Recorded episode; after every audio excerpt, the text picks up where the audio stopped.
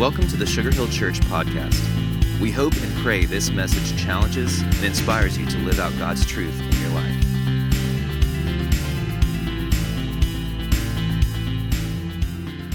You know, don't you at some point in your life, don't you have questions that you just want to ask God? Like, what's up with hurricanes? I mean, come on.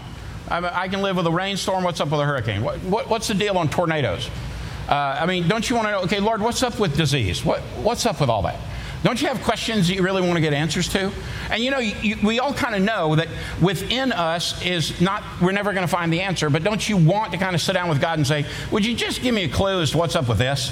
So, this past week, uh, I ran across a book that my dad once had, and it's called Letters from Children. And these are questions that kids ask God. And so I thought I'd share them with you. Like the first one was in Sunday school, they told us what you do. Who does that when you're on vacation? Pretty good question, right? All right, so this next kid said, I read the Bible. What does begat mean? Nobody will tell me. I don't know what begat means. All right, then on Halloween, I'm going to wear a devil costume. Is that okay with you? That's pretty good. Yeah, uh, I, this is one of my favorites. Uh, are you really invisible or is that just a trick? Yeah. And then you got this one. This, this one is really applicable here, okay? Is it true my daddy won't get into heaven if he uses his bowling words in the house? Did you mean for the giraffe to look like that, or was that an accident? Instead of letting people die and making new ones, why don't you just keep the ones you got now? I like the Lord's Prayer best of all. Did you have to write it a lot or did, he, did you get it right the first time? I have to write everything I write over again. It's okay that you made different religions, but don't you get mixed up sometimes? What does it mean you're a jealous God? I thought you had everything. My grandpa says you were around when he was a little boy. How far back do you go? And my favorite, I'm an American, what are you? It- we do have questions for God, and some of those questions are just not, we can't answer them. I mean, when folks look to a pastor like me and they'll say, Well, what does God mean? And there's sometimes I have to say, I have no idea. You know, this is why the scriptures say his, his ways are higher than my ways and your ways, and we, sometimes we just don't have the answer. But if I could sit down with God and I could have a question for the divine, I think what I would want to say is, okay, God, I've, I've read about, I've heard about, and I, I've taught about your love and this everlasting love, but how is it that you could actually love all of us? How could you love that guy? I mean, Lord, how, surely you don't love that lady as much as you do me. How do you have an everlasting love for everybody? I think that's a pretty good question. I mean, like, how does that happen? Because love in our life is really seen through a lot of different lenses. Like, when I was in fifth grade, I remember my eyes first were caught by Sarah Ashley. She lived about four doors down from me, and I was madly in puppy love with her. She didn't even know I existed. Love hurts. And there are other times when, when I was uh, between my 10th and 11th grade year uh, in high school, my dad moved us to Lubbock, Texas, and the first Sunday we were at church, my eye caught on to Deanna Johnson. And I thought, now, now I know what love is.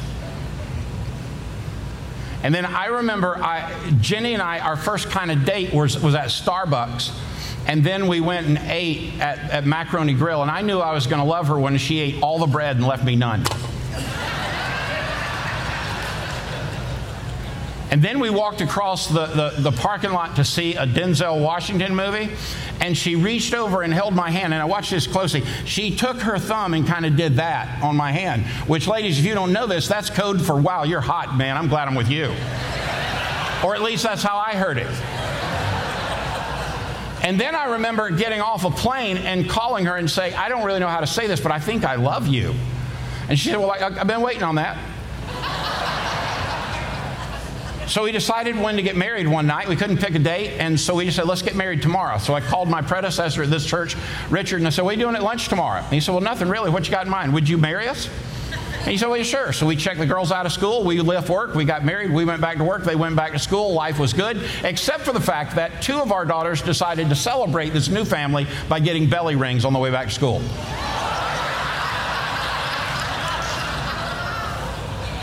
Now, one of them came down early that evening, and she was already kind of in tears, fessing up to what was going on and that she had gotten this belly ring.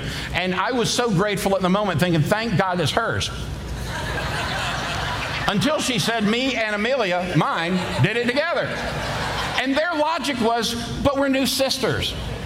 And I'm thinking, okay, that's not cool, especially when I found out it was on my credit card. So, naturally, being the patient and caring, loving parents we are, Jenny and I both said, mm hmm, that's coming out right now. So Sarah, who fessed up, took hers out, and I wanted to charge downstairs and go to war with Amelia on the belly ring. Jenny, being the more you know patient of the two of us, leans over and says, "Just let it happen," you know. So it's clear by breakfast time before they go to school that Sarah hasn't yet confessed to Amelia that she's fessed up. So Amelia is not going to let us know because she is the better liar of the two. And once we found out, our answer was this that comes out right now. Now, you know what's interesting is we all see love through a different lens, don't we? Sometimes it's just awesome, and other times it's just brutal. And sometimes with the people we love the most, they see the worst of us, and yet they still love us. And then other times they see the best of us, and they still love us. But I have found that when we know love in such a wonderful way, we know when it's good and we know when it's really not good. But I hear these stories of God often where He has an overwhelming, intense love for us.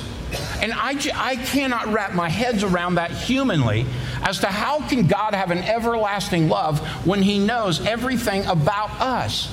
How in the world can that happen?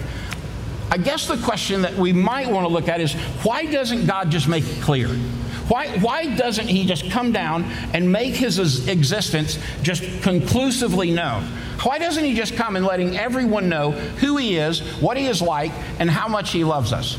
And the answer to that is I believe He already has when He sent His Son, the Lord Jesus. Now imagine taking the most prized possession that you have relationship, stuff, whatever it is that you cherish more than anything else in this life, and, and, and you're on this side of the room, and you're going to give that most prized possession to someone over here because you love them. Now, think about what your most prized possession would be, and you're willing to part with that most prized possession for them. You know, we, we all want what's great for our kids, don't we?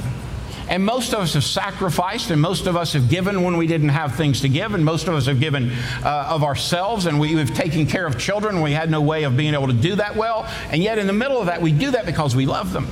And I guess I suppose I, we see God in such a unique way. There was a little girl in fifth grade, and she was going to draw, as a part of her art uh, experiment, she was going to draw a picture of God. And her art teacher came by and said, Honey, you know, what we're trying to teach you is how to replicate something into a drawing, and then you paint that. And nobody knows what God looks like, so you don't have something to frame that after. And she thought about it a minute, and then she looked at her instructor and she said, Well, when I get done, they'll know. Because she had a picture of God in her mind, and she knew what that was. Now, I grew up in a church with a lot of hellfire and brimstone. I grew up with a lot of don'ts and you can'ts. And I grew up with the belief that in many ways the Bible was there to kind of bust me and that Jesus and God and the Spirit of God, all of them were kind of cosmic FBI agents that couldn't wait to thump me on the head and let me know what I did was wrong.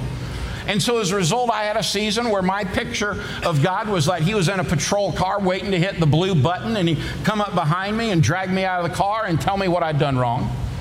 But I also remember that there was a time in my life where I realized that isn't what God's trying to describe at all. He's trying to describe an everlasting love that I can't do anything that would make him not love me. And so I thought to myself, wouldn't it be great if we could have an accurate view of what God says about Himself and how He loves us and wants to saturate us with His love. So let's start today in the Old Testament in the book of Exodus. In the book of Exodus, chapter 20, it begins in verse 1 saying, Then God instructed the people as follows I am the Lord your God who rescued you from slavery in Egypt. Do not worship any other God beside me. Do not make idols of any kind, whether in the shape of birds or animals or fish. You must never worship or bow down to them, for I, the Lord your God, God, am a jealous God who will not share your affection with any other God. Literally, God is saying to you, I am your God. I am here for you. In all these things in that text, what we're saying is this nothing else God wants to be ahead of Him in our life. I love Jenny with all my heart, but God has a place and position in my life that is above her. Now, she's right behind Him, and our kids are right behind her.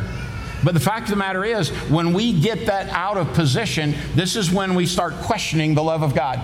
You know, I find that we want to give the best to our kids, so does God. He wants to give His best to you. Here is what makes this happen. And I've realized that as our kids have grown older, there are so, so many things I can no longer demand of them. When they were little, I could demand when they got up and when they went to bed and what we ate and what we did. And as they matured and grow, then I've seen as they've grown that, you know, I have so very little influence in them in so many ways. And it's heartbreaking, isn't it, parents? I mean, it just tears you apart to see it happen. And this is how God looks at us, except that He never wants to surrender that control. Even as mature as we grow, He still has a place and a plan for us. You say, well, Chuck, how do I know that? In the book of Colossians, chapter 1, beginning of verse 15, the text says, He is the image of the invisible God, the firstborn over all creation. For by Him, all things were created things in heaven and on earth, visible and invisible, whether thrones or powers or rulers or authorities. All things were created by him and for him. He is before all things, and in him all things hold together. Now, leave that up for a minute, guys, because this text says to you and to me that no matter what's going on in your life, God is the one that holds all this mess together. And you can say, Well, I wish he would hold it differently. I wish he would shape it differently. Well, if we were God, we might do that, but we're not. He is therefore he's in charge. And so he's holding this world together. He's holding this world together and He is allowing things to happen in our life, both for our good and His glory, even if we can't understand it or control it. So I guess the question remains if God really loves us, how can we know it? If God really knows us, how can we know it? Well, if you went toward the end of the New Testament, toward the end of the Bible, you'd find in 1 John chapter 4, beginning in verse 7, you'd find this text Dear friends, let us love one another, for love comes from God. Now, if we just put a period right there and stop, that's a mouthful. That's a sermon in one sentence, which basically says if you're if you're married here and your love is not founded on God, then your love will inevitably fail. This is why we, it's such an important thing that when we marry people, we marry them where they're equally yoked, where both are followers of Jesus and believers in Christ, because without this foundation, what happens is our human love can wane. Our human love can filter down. Our human love can grow dark. I, heard, I hear this phrase all the time with couples as they come into my office. You know, I love them, but I've kind of fallen out of love with them. And I believe that statement is both moronic and chicken. Because you see, I believe God says this is how you're to love. Dear friends, let us love one another, for love comes from God. So, in essence, when we say we are falling out of love, what we're really saying is we don't trust God with our love, and we don't trust that He is love. The text goes on and says, Everyone who loves has been born of God and knows God. Whoever does not love does not know God, because God is love. There's the definition God is love, love is God. This is how God showed his love among us. He sent his one and only Son into the world that we might live through him. This is love. Not that we loved God, but that he loved us and sent his Son as an atoning sacrifice for our sins. So God loved us enough to take his prized possession, his son, Jesus, send him here to be born in that manger in Bethlehem, to live a sinless, perfect life, to give his life as a ransom, as a payment for our selfishness and for our sin, to be buried, and then three days later to raise from the dead and come to give us life in abundance and life eternal for all those who believe. If God really loves me, how do I know it? Because he sent us his prized possession. And he didn't limit it. As a matter of fact, if you remember, the text says not that we were perfect at that time, He gave it to us anyway. He gave us the gift. All we have to do is unwrap it. And there's not a rule that we follow, there's not a check mark that we place. It's not about how many times you've come to church or attended Sunday school or whether you gave or whether you went on a mission trip. It's simple the fact that Jesus came as a gift from God, our Creator, and said, This is how I want you to be right with me. This is my way for you to stay in love with me and to remember that I will always love you. God loves us also because He made us. God loves you because He made you. God loves me because He made me. Psalm 145, 17. Here's what the text says The Lord is righteous in all His ways and loving toward all He has made. God does not ever play favorites. He loves you with an everlasting love. You cannot make God not love you. But I know how hard that is to wrap our head around it. There's never been a creation God made that He didn't love. Now, think of the worst possible person on the planet. Think of that one person you think, now that exemplifies Satan and all of his evil. You got that person in mind? Watch this. That person is one prayer away from being your neighbor in heaven. This is how much God loves you.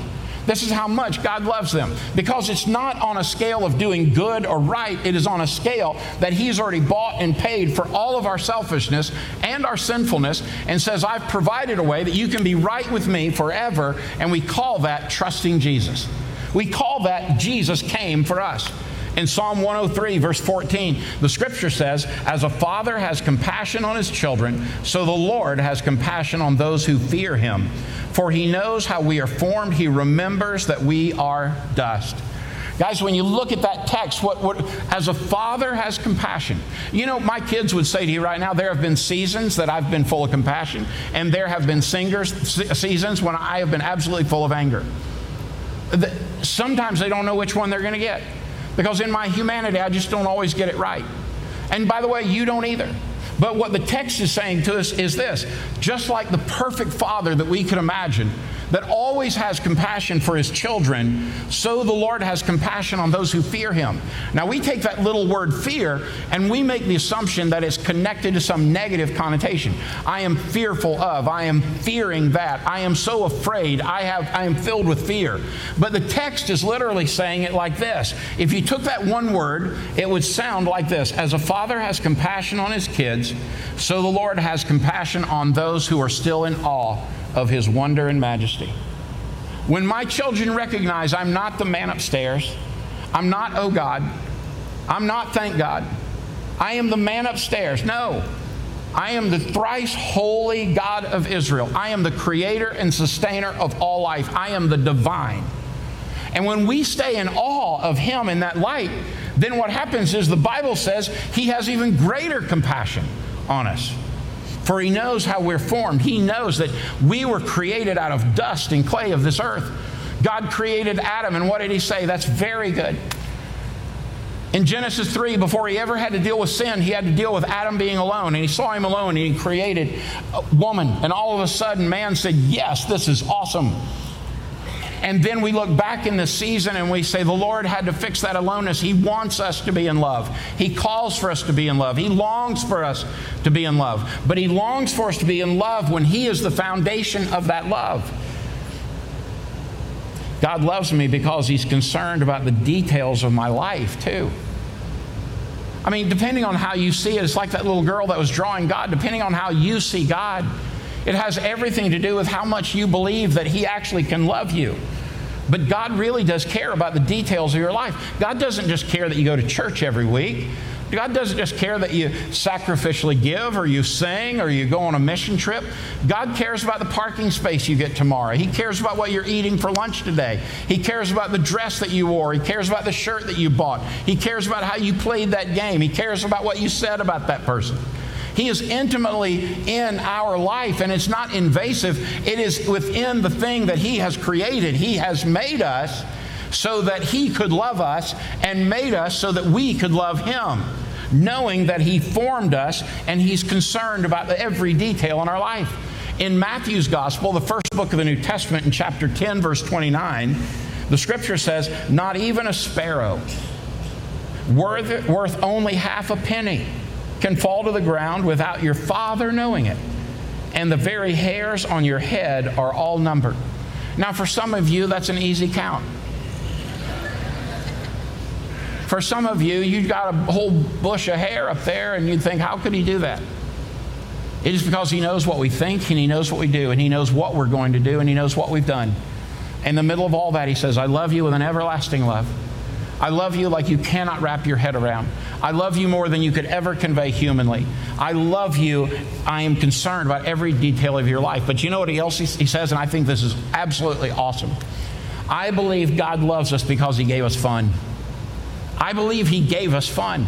You've heard me say over and over again if I could have one wish for our church, for the people in our congregation, our community, would be that we would learn to love Jesus with all our heart, our mind, and our soul, that we'd put him in the right priority of our life and be normal people. That we didn't take Jesus and be some freakazoid weirdo out there that nobody would want to hear, but we would literally be a normal person captivated by the presence and the power and the forgiveness that only Jesus offers and we would be just as normal as we possibly can. You know why I long for that for our church? Because screaming at people for the last 200 years hasn't changed anything. But the love of Christ changes everything. It is hard to convey love when you're screaming in anger. It is hard to convey an everlasting love when you're worried about only the things that are temporal. When we say to folks, we really believe that the Bible is a big deal, it is more than just, hey, it's a big deal. It is a big deal in the sense that this is a roadmap for our life. When we, when we say Jesus is the single biggest deal, that when we put him in the right priority of our, of our life and our heart, we'll get everything else right. We believe that with every ounce of our being. And when we believe those two things, we will go serve people in love, even those that are not terribly lovely. And we will do that because He has given us life to we have fun.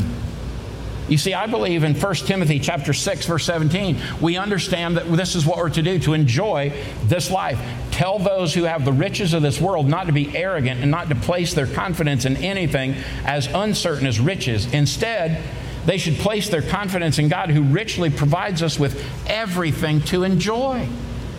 Everything to enjoy. God gave you a set of ears so that you could enjoy music. God gave you a set of eyes so you could enjoy beauty. God gave you these wonderful gifts so you could enjoy them.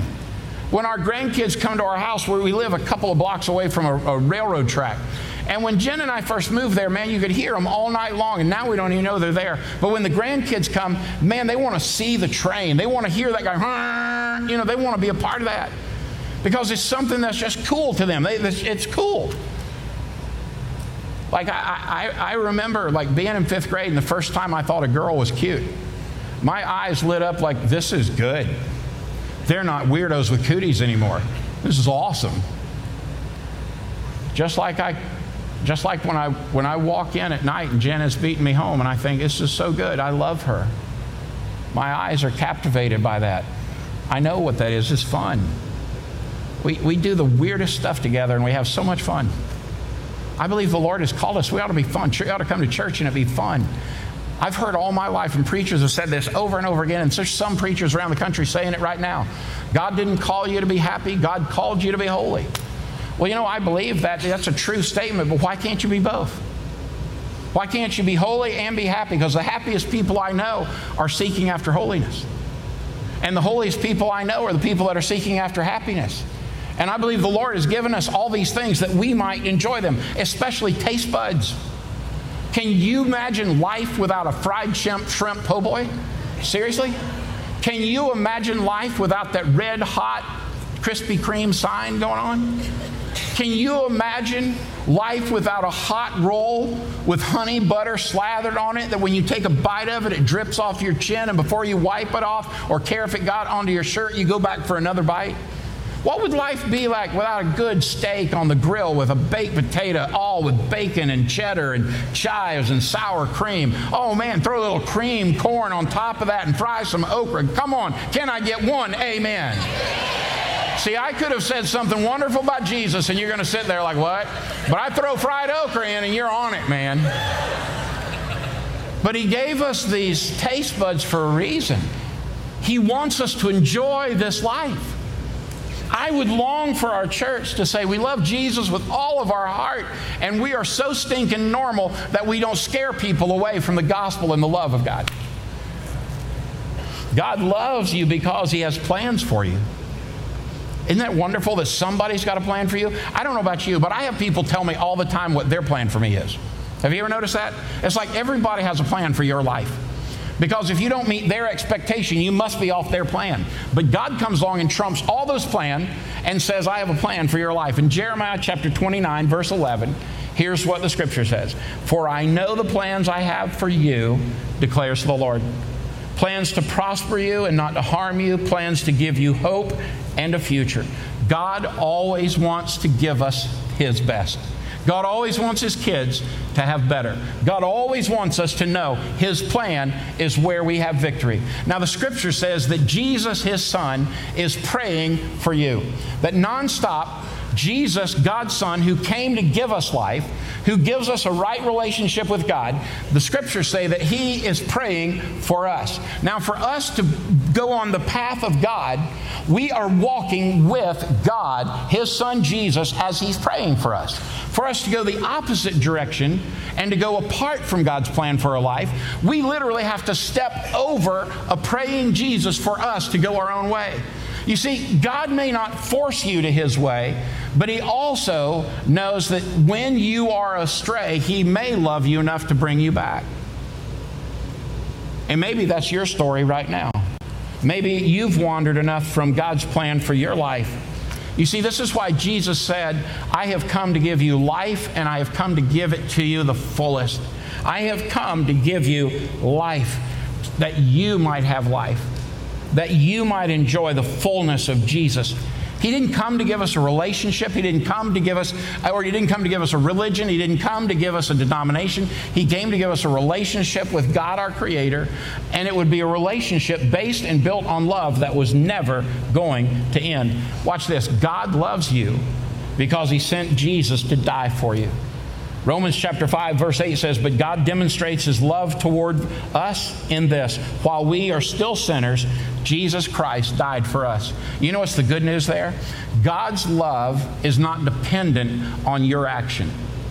The scriptures never say you get all your junk together and you get all your stuff right and you stop drinking and cussing and smoking and dipping and whatever else you do and then you come. Jesus says, Bring all your junk and just come on to me. I'm waiting on you. Right now, the Spirit of God is saying to you right now, you know what? You don't have to surrender all that junk. You got to surrender your heart to Jesus. Let Him worry about that junk because that's what he specializes he, if we were waiting for if god was waiting for all of us to get our junk right before we came to heaven there would be nobody there but the father the son and the holy spirit. Because I promise you in this room it is filled. At 9:30 it is filled. Folks watching on the right line right now thousands of people right now you know what we know? We are all hypocrites all of us we have all fallen short of God's plan for our life all of us, which means we all are in need of Jesus, the gift that God has given us to show that He loves us. Jesus said, I've come that you might have life and you might have it in abundance. Jesus came to die for us. Romans 5 8, what does it say again? While we were still sinners, Jesus died for us. It's the ultimate proof of love. It's the ultimate proof of how much He loves you. Watch this. If, it, if there's anything tweetable from this statement, uh, uh, from this sermon, it's this statement Jesus loves you so much that He was willing to go to hell for you to keep you from going to hell without Him. Is that not a beautiful picture? Jesus loves you so much that He was willing to go to hell for you rather than to go to heaven without you. I think that's one of the most beautiful pictures. This is how we know. Every time I do a funeral and that casket is standing in front of a podium, and I look to a group and I'll say, That's not them. If it was a follower of Jesus, I can say with absolute confidence, that's not your granddad. That's not your mom. That's not your sister. That's not your brother. That is simply a reminder that they have left this earth for to be absent of this body is to be present with the Lord. This is how we know God loves us because He forgives us when we ask Him to. Isn't that beautiful? I mean, a lot of folks, I think, stay away from God because of whatever they've seen in some of us. The number one reason I believe people stay away from God is they know us. they are measuring how they view God based on my life or your life or my language or your language or, or how you act or how I react or how we react or the way we are. And people all of a sudden start picturing, you know, if that's God, no thanks. Or, you know what, I've, I've prayed for months for that person and God didn't answer my prayer, so I've got nothing to do with God. I think a lot of folks stay away from God simply because he doesn't think God, they don't think God likes them. And yet the Bible is full of talking about how much God wants you to enjoy him. Did you know that Jesus talked more about happiness than he did heaven? Jesus talked more about your happiness, your joy in the Lord, more than he did the heaven that he's already promised you. In Romans chapter 10, starting in verse 9, listen to what the text says. For if you confess with your mouth that Jesus is Lord and believe in your heart that God raised him from the dead, you'll be saved. Wow. How about that? Saved, raised from the dead. For it is by believing in your heart that you're made right with God, and it is by confessing with your mouth that you are saved. What is it that's keeping you from a wonderful relationship with God, your Creator? Probably pride. Or maybe it's, I, I, can't, I can't measure up to those people. Can I just, let's take those off the table. First of all, we already know that God says He loves you no matter what. Yeah, we, I promise you, I'm with you. We can't measure up to God. This is why we want to call Him Dad and crawl up in His lap and talk to Him. And you know what? We're, not, we're, we're never going to measure up to some other, body, other person's standard, but think about this believing in your heart that you're made right with God and confess with your mouth.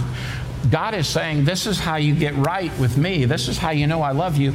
That everything you've done that is bad or poor, every bad decision, every selfish thought, every evil action, everything in our life, I sent Jesus. All you have to do is say, Jesus, forgive me. And the Bible says He will do that.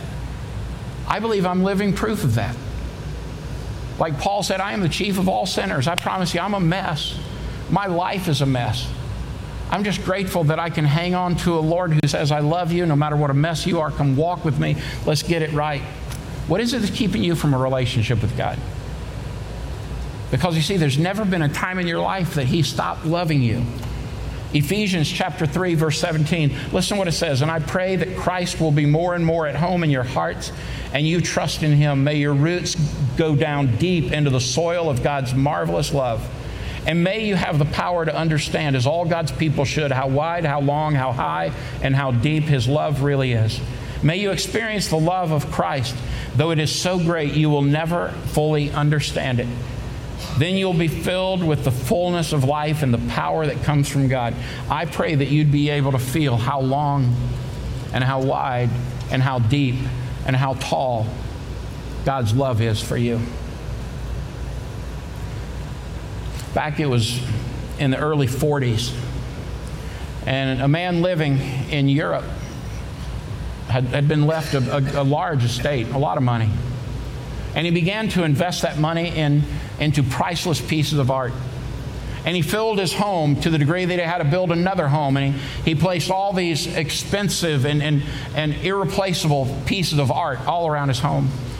His son had now grown to be about 17 years old, and now his son had taken up this art business, and that everybody in the museums and the art collectors and the dealers he had gotten intimate friends with, and, and, and they, their home was filled, and above their mantle was a priceless piece of art that nobody could put a price tag on.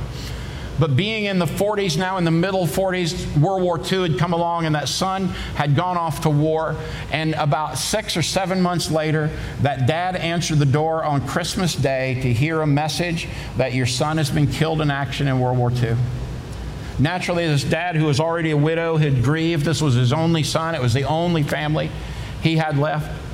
And this dad grieved and grieved and grieved. And, and almost a year later to the day, he got another knock on the door. And it was somebody who said, Sir, your son saved my life. He carried me to a medic station when we were in the middle of battle. And I I owe my life to your son. When we were together, he told me about your art collection, and he told me how much he loved you, and he told me how much you loved him, and he talked about art and what a, what a precious thing it was in your family. So, sir, I, you, he didn't know this, but and you would have had no way to know this, but I'm a painter, and I've painted a picture of your son carrying me to the medic station. And I know it's not really great, it could, never compare to all of these priceless pieces of art, but I wanted you to have this. And the man took the wrap picture and went and sat down in front of the fireplace, and he slowly opened it up, and he saw the picture of his son carrying that guy back to a medic station. He was filled with emotion. The thought of, I remember my boy that way. He reached up and he took down that priceless painting above the mantle and set it down and relocated it. And he put that picture, that painting that soldier had made of his boy, right above the mantle. And day after day after day, he looked at that painting and he studied that painting and he thought about that painting and he remembered the love of his boy. And then, only about two years later, that man passed away, and all of that precious and priceless art was now, according to his state, to be sold and the money given to charity. And so the day had come, and art collectors all over Europe had been told about the auction, and the auctioneer got up and he wanted to start it. And he said, There's one painting not on your list that wanted to be sold, and he wanted to make sure somebody bought it. And he pulled the picture and the painting that had been done by that soldier of his boy carrying to a medic stand. He put it on the tripod there, and all the people thought, What a piece of junk. I, we want to get to the priceless stuff. We want to get to the stuff we can buy at a bargain. We want to get to the stuff that's museum worthy. And you bring that kind of paint by number kind of deal here. What are you thinking? But this one guy who worked at the, the studio there, who kind of swept floors and took care of things, said, I'll give you 10 bucks for it. That's all I got, but I'll give you 10 bucks. And after a few minutes of trying to get more, that, that auctioneer hit the gavel and said, Sold. And that guy went up and he got that painting of that boy carrying that soldier. And the auctioneer looked at the crowd and he said, Okay, the auction's done. And everybody was furious. What do you mean the auction is done? How could it be? And he said, Well, the instructions in this guy's will were pretty clear that if you want all the good stuff, you got to take the son. And you can't have the good stuff without the son. This guy gets it all. My friend, this is how God sees us. You are his masterpiece, you are the apple of his eye. You are the one that He gave His Son for. And all He says is, I love you with an everlasting love. Come love me back. Father, thank you for your goodness, for your glory, for the love that you share with us, and for the recognition of how much your love means, not just in our day to day life, but in heaven. God, I know in a crowd like this, just like at 9:30, there are folks that today would say, Chuck, I need to do that. I want to trust Jesus. I, I just don't know what to do. I don't know what to say. So if that's the desire of your heart while you sit here, let, let me just tell you what those words could be like. There's no magic in them. But you could say something like, Jesus, forgive me. I'm sorry. I've, I've, I've made a mess of some of my life. I've made some poor decisions. But would you forgive me for all of that? I want to take you, the Son, so I can have God and all His love. I want to have life in abundance here, and I want to have life eternal in heaven. And I trust the fact that you died for me and you rose from the dead for me is payment for my sin. I want to turn around and live for you. I don't want to live for me anymore. And if that's the desire of your heart today, just let me know as you raise your hand so I can pray for you. Just let me know. Is that the desire of your heart today? Yeah. Amen. Amen. Amen. Amen. Yeah. Folks all around this room. So, Lord, you, you know the desire of their heart. You know every hair on top of their head, you know every thought. God, would you fill this place and fill your people with an awe and a wonder of your goodness and your glory? And we pray that in the name of Jesus, our King, our Savior, and our Lord. Amen, amen, and amen. Thanks for listening to the Sugar Hill Church podcast. For more information and to find out more about our church, please visit us at sugarhillchurch.com.